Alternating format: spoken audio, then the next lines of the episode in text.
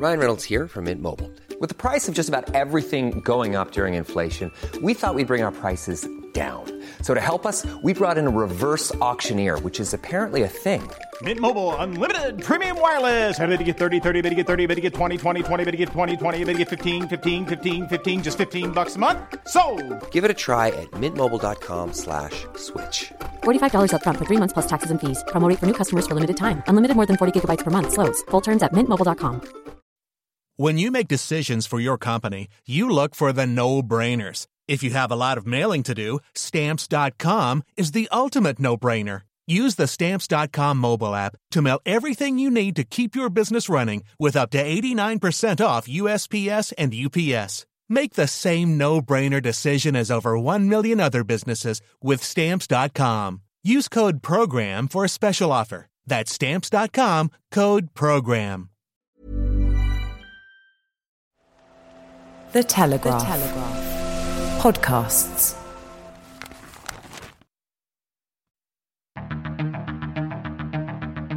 I'm Dom Nicholls, and this is Ukraine, the latest. Today, we discuss the apparent green light from Washington for F 16s to be sent to Ukraine, another drone strike very close to the Kremlin, how a Russian commander says Putin won't defeat Ukraine in the near term and should instead seek a truce, and how another 400 Ukrainian children have been sent to so called summer camps in Russia in recent weeks for patriotic training. Bravery takes you through the most unimaginable hardships to finally reward you with victory. We need a military strategy for Ukraine to gain a decisive advantage on the battlefield, to win the war. Nobody's going to break us. We're strong. We're Ukrainians. Every weekday, we sit down with leading journalists from the Telegraph's London newsroom and our teams reporting on the ground to bring you the latest news and analysis on the war in Ukraine. It's Friday, the 18th of August, one year and 175 days since the full scale invasion began. And today, I'm joined by our France correspondent Henry Samuel and Telegraph reporter Jordana Seal.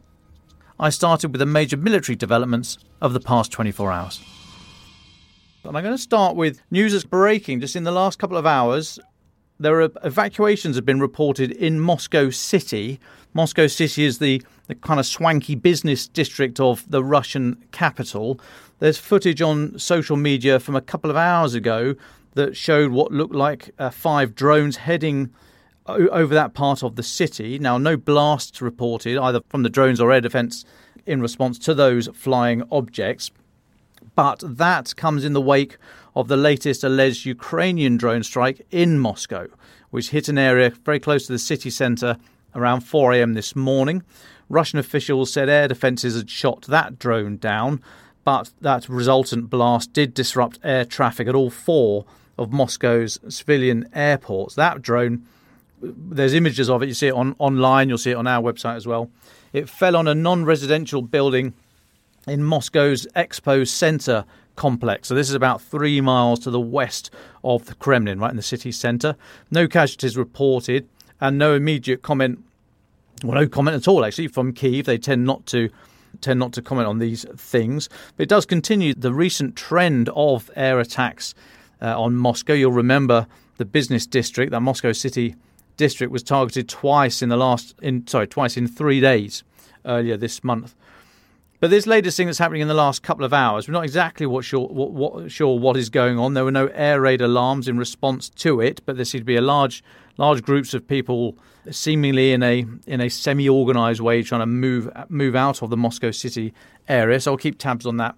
But also, just in the last couple of hours, the cargo area and the port of the port of Novorossiysk, so this is down on the Russian coast, is currently on fire, a very big fire there. The cause of that fire and a number of associated blasts, as other things seemingly um, cook off, uh, is unknown. We don't know if that was a. There's no reports of drones or, or, maritime drones or anything there, so it might be it might be a, catastrophic accident, but we don't know. But something is burning. Something big is burning in Novorossiysk.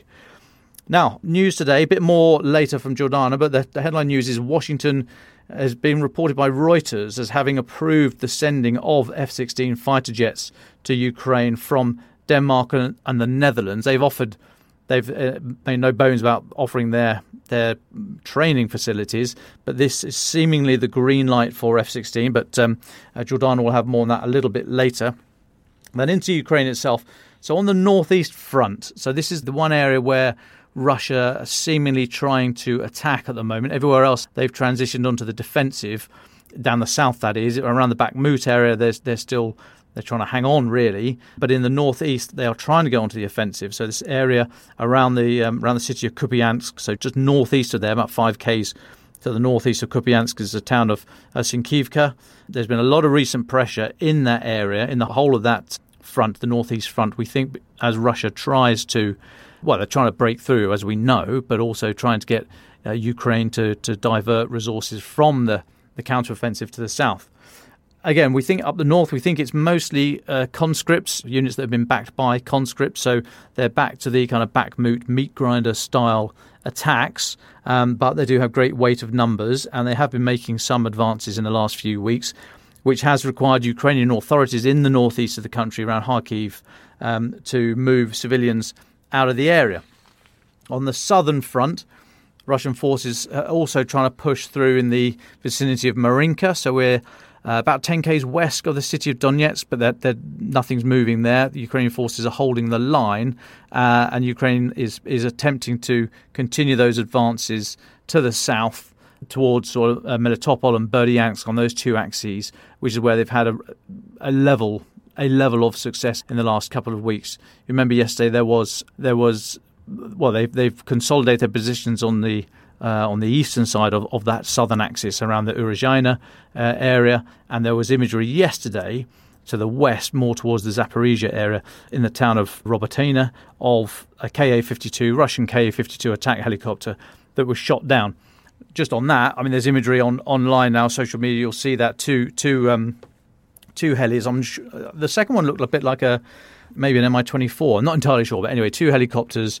The first one of which was hit, and seemingly the round went straight through it, or the missile went straight through it. But it, it came down catastrophically. No one, you know, you're not you're not going to survive that. But interestingly, from a with my former aviation hat on, they were flying right in what we used to call the threat band. So basically, the safe place for any air, but especially helicopters that are quite slow in relation to everything else that's flying. You know, you, you either want to be very, very high away from where missiles can't reach you, which you're really not going to you're not going to get there in a helicopter basically, or you need to be very very low, so below about 150 feet, because below that any missile coming at you or trying to lock onto you, or any soldier with a, a weapon, handheld weapon, a rifle, by the time they've seen you and tracked you, you're behind a hill or you're behind a tree, you're behind a behind a building, you're in a fold in the ground, you're using terrain masking. So you need to fly very, very low which is quite tricky, quite dangerous to be uh, close to the ground, cumulo granite, as we used to call it. But you know, they might have been tra- having to fly high in order to fire their missiles. They're increasingly using unguided missiles, just lobbing missiles in a in a ballistic arc, so it can be quite inaccurate. Or it may have been that they were inexperienced pilots due to to the attrition rate. The Economist reported earlier this week that they think a start point of about 100 or about 100 Ka-52s last February we think Russia's down to about 25 now. So the number of pilots there have been severely written down. So maybe it was in, inexperience, but for whatever reason, that the, the helicopter was in right in the middle of the threat band. It wasn't it wasn't high enough, and it wasn't low enough. It was just you know against a clear sky and a good air defender. It was a it was a pretty one sided fight that. Okay, next little bit. The Russian commander of the Vostok battalion that's fighting in southern Ukraine said yesterday that Ukraine will not be defeated and has suggested Russia should freeze the war along the current front line. So, this is a gentleman called Alexander Khodakovsky. We've met him before, a former Ukrainian commander in the SBU, so a former Ukrainian member, a commander in the security service of Ukraine. He, well, he, I mean, he defected in 2014 basically after well when Russia moved into the Donbass in 2014 Khodakovsky changed sides. He was part of the local insurgency. He then defected to Russia and served for a period as the security minister in the the illegitimate Donetsk People's Republic. But he uh, was speaking yesterday on Telegram social media channel after his battalion was defeated at Urozhaina earlier this week and he had actually complained earlier in the week before that final defeat again on Telegram that he wasn't getting the reinforcements he had been asking for. I think that says quite a lot about Russian comms and commanders possibly see more value in going public you know, on social media about such concerns rather than um, using the chain of command. I think his comment there about reserves or the lack of them was interesting at the time, given that it may and only may, I'm not getting any stronger than that, but it may indicate Russian forces, although very well dug in, have no great flexibility or strengthen reserves such that they can't move forces to plug gaps or plug a breakthrough by the opposition, which is exactly what reserves are for, or certainly one of the tasks anyway. Anyway, Khodakovsky said Russia would not be able to topple Ukraine militarily in the near term, and that Moscow will likely have to come to a truce and enter a phase of neither peace nor war, his words, with Ukraine. Uh, he said, Can we bring down Ukraine militarily? Now and in the future, no. We can, though, enter a phase that is most unfavourable for Ukraine in its independent state, a phase of neither peace nor war. We could be in this phase if, Instead of the special military operation, the currently occupied territories were recognised and officially taken under guardianship, but it would require a completely different twist of history. So he's, he's cramming quite a lot in there, but I think he's going to be disappointed anyway. Now, Khodakovsky has suggested that Ukraine would be sufficiently weakened in, in this state of frozen conflict and that Russia would then be able to exert more influence over the country. So Commentary here from the ISW, the Institute for the Study of War, US based think tank, said that he was reintroducing a narrative that had been largely dormant since Wagner Group financier Yevgeny Prigozhin, remember him, uh, his armed rebellion. The ISW said that Russian sources have periodically claimed that a Kremlin faction is interested in freezing the war along the current front lines for similar reasons, as well as over concerns about domestic political stability and the economic fallout of the war. And the ISW finished by saying Khodakovsky may be reintroducing the narrative into the Russian information space on behalf of the faction allegedly interested in freezing the war, although he likely has limited influence on the Russian leadership itself. But he's a name, he's known, and he's out there with a narrative counter to the Kremlin. So uh, that, I think, well, would be interesting to see what happens there, and interesting to see what happens to him. And just finally, for me, for this part, Britain's uh, Ministry of Defence said today that earlier this week, on Tuesday, the first deputy head of the Russian presidential administration, so a guy called Sergei Kiriyenko, travelled to Donetsk in the um, Russian occupied eastern part of Ukraine to visit schools and check their integration into the Russian education system.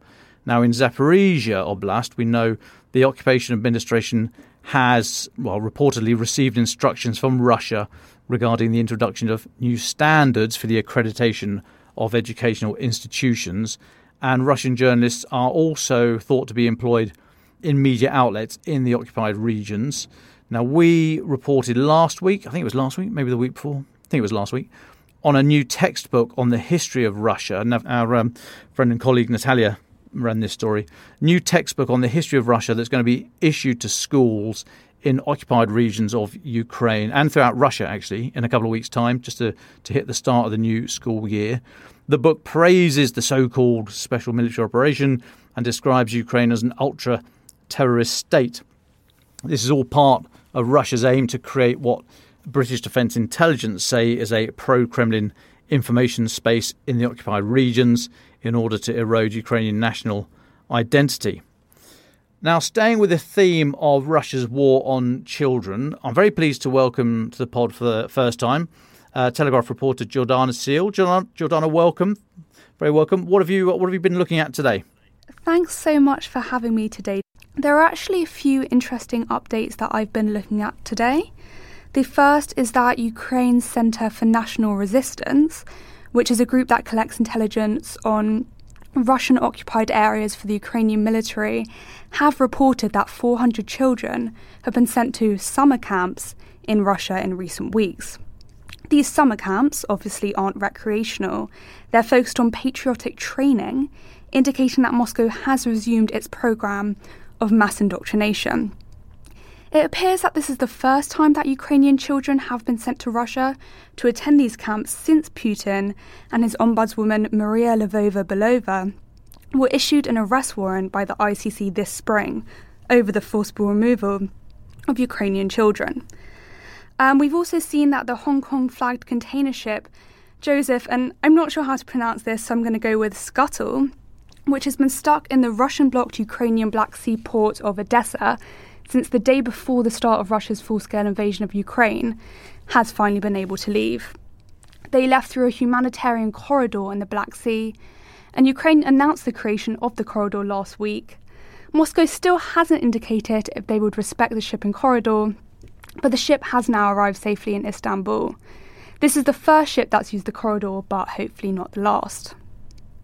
Ukraine has also launched a new recruitment campaign aimed at military aged citizens, so that ranges from 18 to 60 year olds.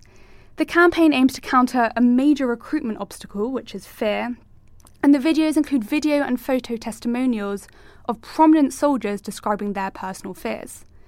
The main aim, of course, was to get these citizens to update their data at Army enlistment offices, even though the Defence Deputy Minister, Hanna Maliar, has already said they're morally obligated to do so. And as Dom, you already mentioned, the US has also approved sending F 16 fighter jets to Ukraine from Denmark and the Netherlands. Ukraine has actually actively sought out the US made F 16 jets as a way to counter current Russian air superiority. The US have now said that they'll approve the transfer request from Denmark and the Netherlands once the pilots are fully trained. The official assurances that the US have given to the Netherlands and Denmark is something the two countries had recently asked for. The Dutch foreign minister has called Washington's decision a major milestone for Ukraine to defend its people and its country, while the Danish foreign minister Lars Løkke Rasmussen has told state broadcaster TV2 that the Allies have yet to decide when exactly the planes would be delivered to Ukraine. That's all from me. Thanks so much. Thanks, Jordana. I mean, that, that's a biggie. You've been going on about F 16s for a, for a long time, and I think how long it's going to take is uh, is open to debate. The um, the sensible debate seems to be that if you've got if you've got experienced pilots already, you're looking at a minimum of four months ish to convert onto F-16s. I asked the um, the former jet jockeys that are listening to uh, to put me right on that, but I think that's that you're not going to get much change out of four months, are you? And of course, it's that's not that's just the one part of it. Rem- remember my rant on tepid oil and what makes capability the difference between kit and capability. You've got to have the training, you've got to have the engineers, you've got to have the hardened aircraft shelters, you've got to have the spares all in line, all the rest of it. So just having the uh, having the jets and having the having the pilots are only the start of it. Um, there's a whole lot more that goes to uh, goes to making goes up to making the capability. I'm sorry for any pilots who are hearing that. I remember speaking to a, a great mate of mine who was in the RAF who said that he, he used to love talking about his three favourite things: me flying and me flying. So you know that's that's the pilot perspective, but there is more to capability than just that. I'm afraid. So it'll take a little while before these things are there, and I doubt we'll see them over the battlefield this year. But hey, I look to people with more experience than this than I have to put me right on that. Now, joining us through a haze of blue Gaulois smoke is uh, Henry Samuel, our um, our friend and colleague on the left bank. Put your paper back down, Henry. I hear former President um, Sarkozy has been in trouble again. Can you bring us up to speed on that, please, and just give us a bit of a temperature test for the uh, for where the war stands in French politics at the moment? Bonjour. Bonjour. Yes, I hasten to add I'm on the right bank, but apart from that, you've got it right. So, hello from a rather warm and uh, sweaty Paris. All the Parisians have left, and we've just got tourists, but they're very nice, which makes a change. No, I'm joking. So, France's former president, uh, Sarkozy, Nicolas Sarkozy, he stirred a bit of outrage by suggesting that Russia's invasion of Ukraine could be ended with new referendums in occupied territories. And uh, he, he, said the Ukrainians will want to reconquer what's been unjustly taken from them. But if they can't manage it completely, the choice, he said, would be between a frozen conflict or taking the high road out with referendums strictly overseen, he said, by the international community. And then he moved on and he said that uh, about the Crimean Peninsula that any return to the way things were before is, is an illusion and and uh, he said that Putin was not irrational, and that if you did the right kind of diplomacy, uh, he could be convinced to withdraw his tanks. Well, some may say that's that's wishful thinking. And then so Sarkozy added that Ukraine should remain neutral and had no place in the EU or NATO. And that's something that he's said before. Well, All of this has really sparked a lot of anger, both abroad and over here. First of all, of course, Kiev, very unhappy. Uh, so Mikhailo Podolyak, uh, probably pronounced that wrong, you know, the senior aide to, to President Zelensky said that was based on criminal logic. And he said you can't trade other people's territories because you're afraid of someone or because you are friends with criminals. And he said that Sarkozy had, in fact, uh, he said, deliberately participated in a criminal conspiracy for Russia's seizure of Ukrainian territories. So he clearly thought that Sarkozy was on Putin's side.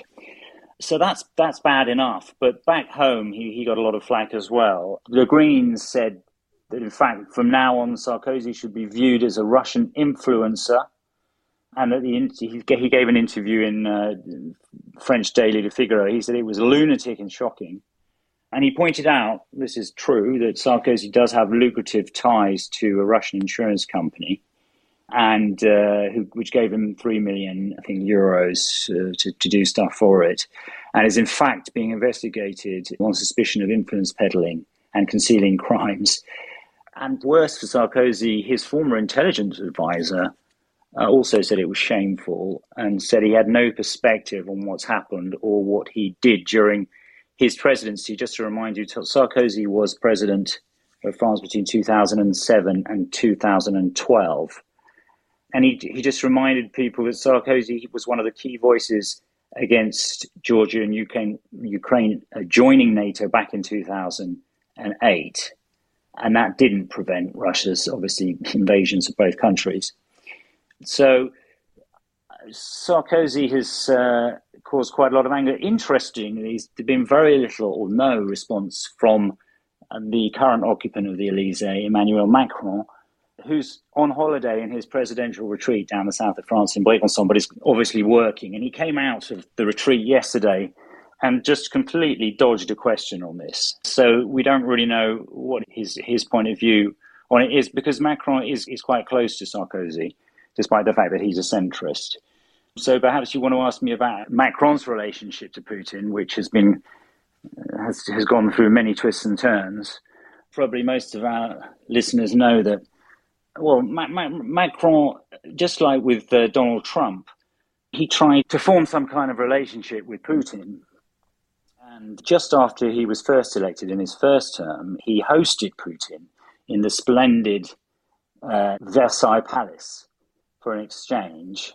So that was considered to be a bit of an honor. But at the same time, he berated Putin publicly and uh, accused Russia of trying to meddle in the electoral campaign because Russian hackers were linked to a leak of his party's um, exchanges on email. Also, by the way, Putin backed his, his rival, Marine Le Pen.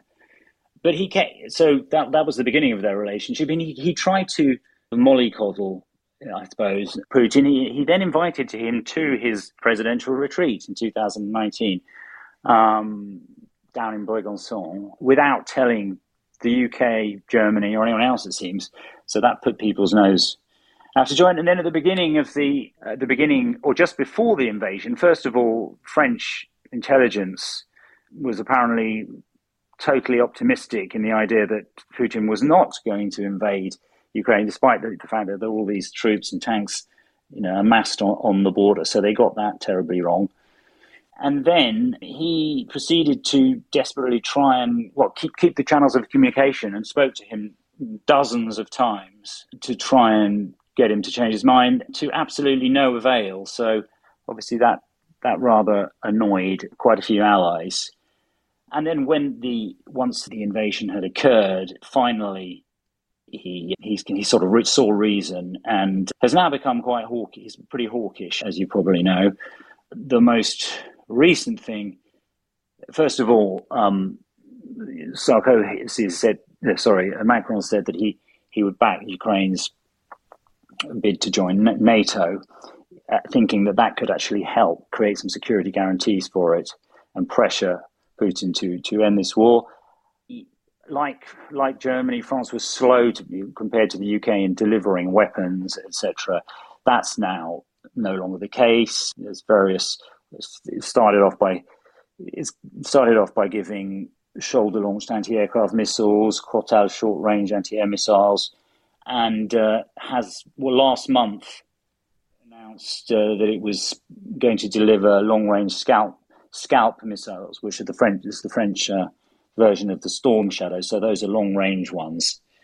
Um, so that's quite a development. And it's also uh, said that it would consider uh, training um, Ukrainian pilots. So Macron's kind of done a mea culpa. He he he's he's he said, "Look, I got Putin wrong. I was kind of overly optimistic." But it's it's typical. France Macron believes, and it's it's France generally believes that it has a special position in the world, and if anyone's going to be there to help negotiate some kind of peace or keep channels of communication, it should be France. And that's really where we are today, Dominic.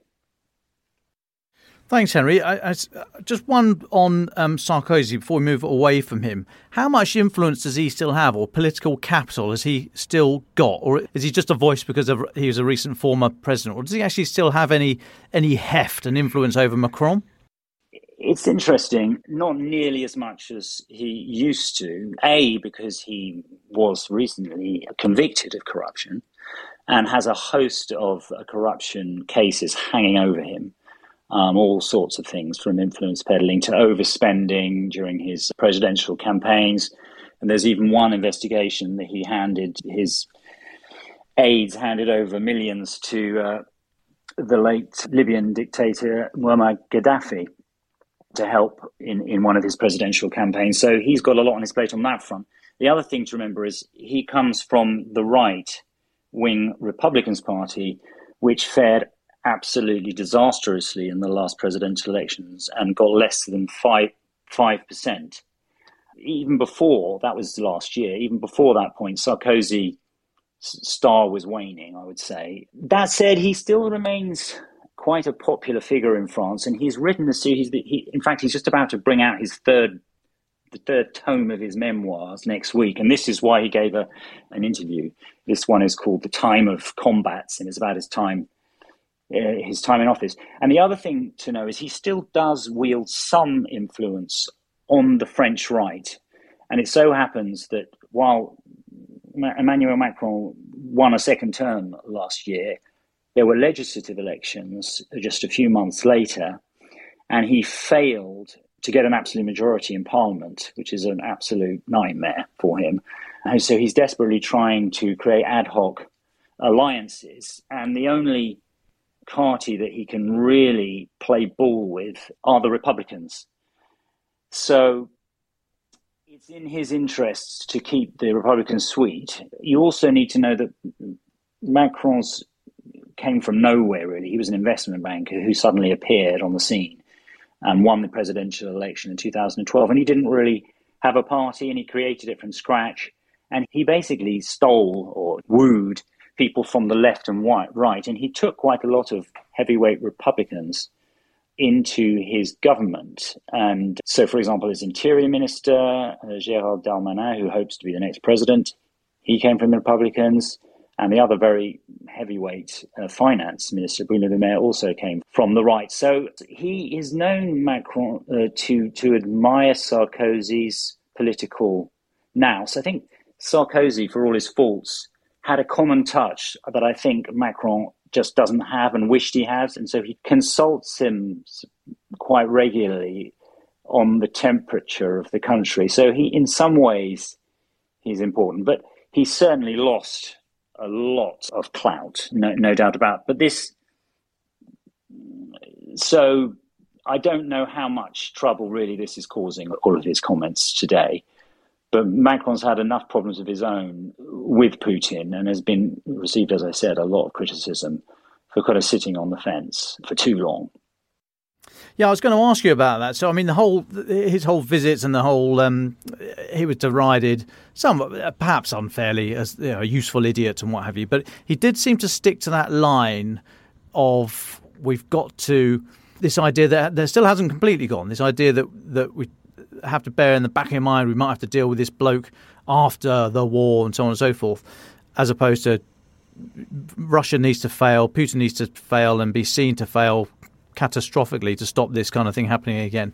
But so Macron's not never really shaken that off, um, and I just wonder if he if he ever will. And so I wonder where you where you think he is on that at the moment. If if how he's seen by the French people and his handling over this war, because he has he's changed his position markedly. Now that might be that might be wise. You know, we, we, for too long we deride politicians for not changing their mind when the facts on the ground change, etc., etc. So maybe it's absolutely the right thing to do. But I just wonder how how his uh, has the shine come off his his armor slightly, and then just more broadly, the En Marche project. I think is it on the march or yeah, the the party. The party was there isn't a party. Has that idea that you can be an investment banker, you can be from any other walk of life, and you can then appeal to the population and you can be president. Has that been dented by his time in office, do you think, which might give room for the likes of Marine Le Pen and the established parties to come back and say, look, that was a bit of an experiment, all a bit crazy. You know who we are. We're an established party. Vote vote for us. So just where do you, if you could take take the temperature of Mr. Macron at the moment, where, where would you say he is? Uh, interesting. I, I'm not sure that his um, stance on, on, on Russia and Ukraine is making much of an impact, to be frank, here. The French like their presidents to big it up on the world stage. And there's a kind of a tradition of, of, of France having its own take on the world. And that goes back to Charles de Gaulle that it mustn't align itself too closely with the United States, that it must be balanced. And you can see Macron doing that regularly. I mean, he went to China and, and met the president and made some comments. He, he put Taiwan's nose out of joint and said, "We, you know, we we we, don't totally follow the U.S. line." These, these are sort of things that you will hear from all French presidents, and that that plays to a home crowd. They really don't like the sense that you know that, that France is being some kind of lackey which I'm afraid to say is something that is meted against the UK in France. They say that they, they're too Atlanticist, they follow the line too strong. And so it's, it's, a fine line. So I think, in a way, you've got more to gain than sticking a chin out and saying we're doing something different uh, to, to, to, to others, even our allies, than just, than just following the crowd. And of course, they also like, Macron likes to see himself as being uh, the sort of heavyweight European leader since Angela Merkel left. So he likes to throw his weight around. So I'm not sure. France has had so many domestic problems, probably didn't escape you. There were a few riots a few weeks ago here that were pretty scary. And before that, we had the longest pension strike in, in you know in modern history here. Sorry, against pension reform. So really, the French are far more interested in the kind of domestic problems than they are on, on, on the ins and outs of, of Macron's stance on, on Russia and Ukraine. But it did it had started to permeate, I would say, this sense that what's Macron doing, continuing to talk to Putin, he's not getting anywhere. He's just being, you know, he's looking he's looking pretty. Uh, impotent here. That that kind of did trickle down, and and and then then he did change change his stance. So I, I don't think there's any huge animosity towards him on, on that front here. I would say.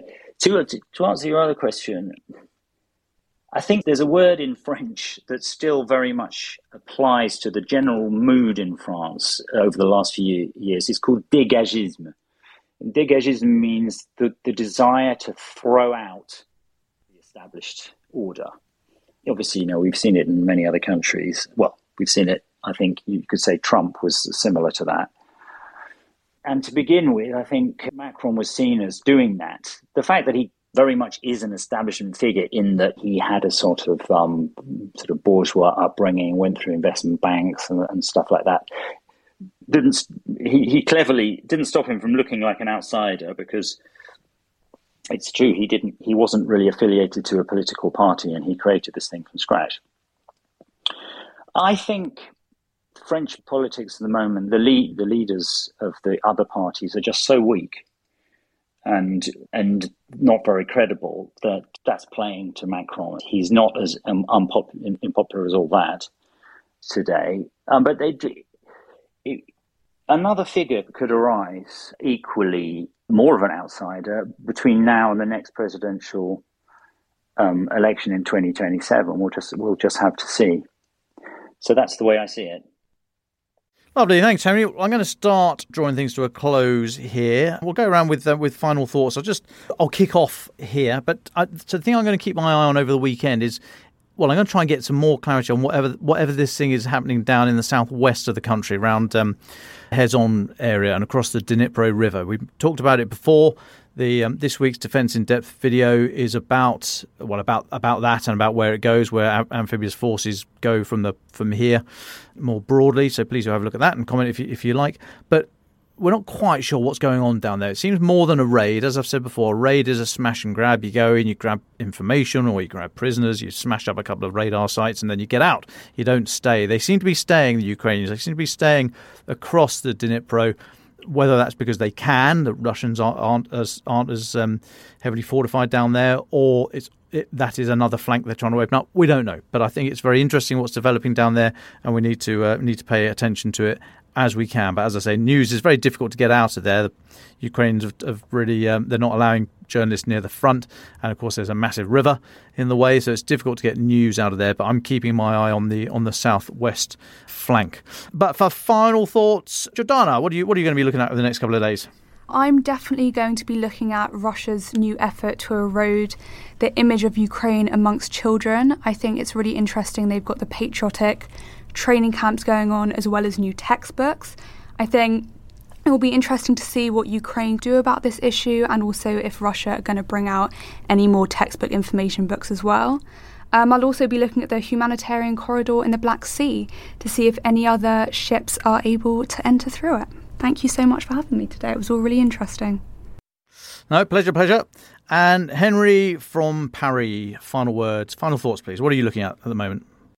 Well, Dominic, I'm not looking at Ukraine at all. I'm looking at a French winemaker who's, who's accused of selling 1.2 million bottles of champagne that turned out to be foreign plonk mixed with carbon dioxide and, and a dash of liqueur. So that's my summer story today. So we always have, might have a, have a bit of light light relief over here.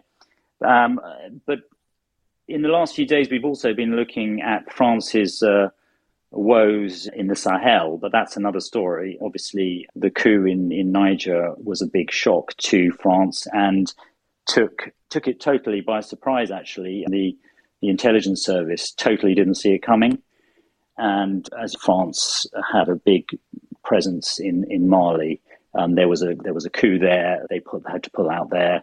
There's a coup in Burkina Faso and they've just got one and a half thousand troops left in Niger, and it's difficult to say whether they're going to be staying or not. So France's international credibility, certainly in Africa, is currently on the line. So that's that's an interesting story right now that I'm looking at.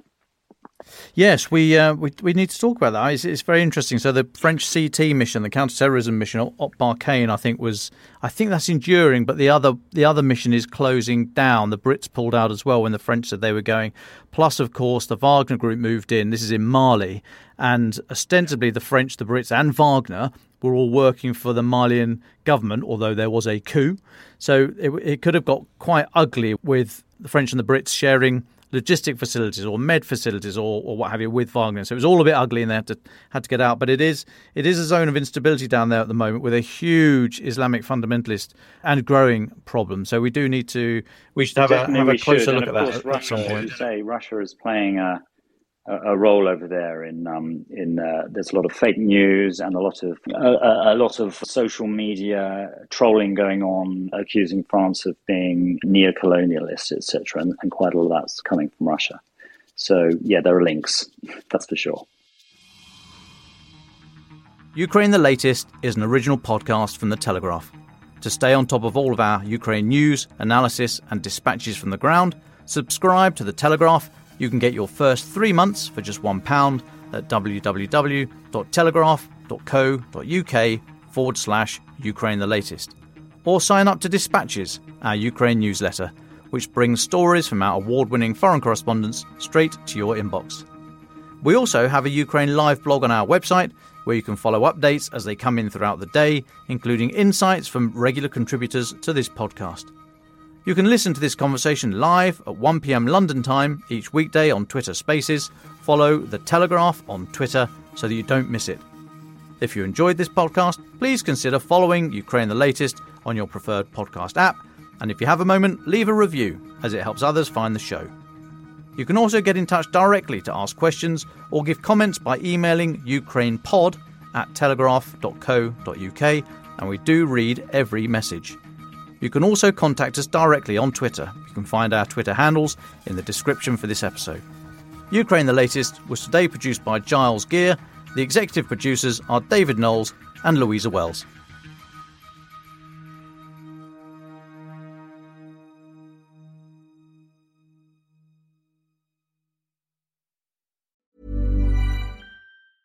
Hi, I'm Daniel, founder of Pretty Litter. Did you know cats tend to hide symptoms of sickness and pain? I learned this the hard way after losing my cat, Gingy. So I created Pretty Litter, a health monitoring litter that helps detect early signs of illness by changing colors, saving you money and potentially your cat's life. Pretty Litter is veterinarian developed, and it's the easiest way to keep tabs on your fur baby's health right at home. Go to prettylitter.com and use code ACAST for 20% off your first order and a free cat toy. Terms and conditions apply. See site for details. Even when we're on a budget, we still deserve nice things. Quince is a place to scoop up stunning high end goods for 50 to 80% less than similar brands. They have buttery soft cashmere sweaters starting at $50, luxurious Italian leather bags, and so much more. Plus, Quince only works with factories that use safe, ethical, and responsible manufacturing. Get the high-end goods you'll love without the high price tag with Quince. Go to quince.com slash style for free shipping and 365-day returns.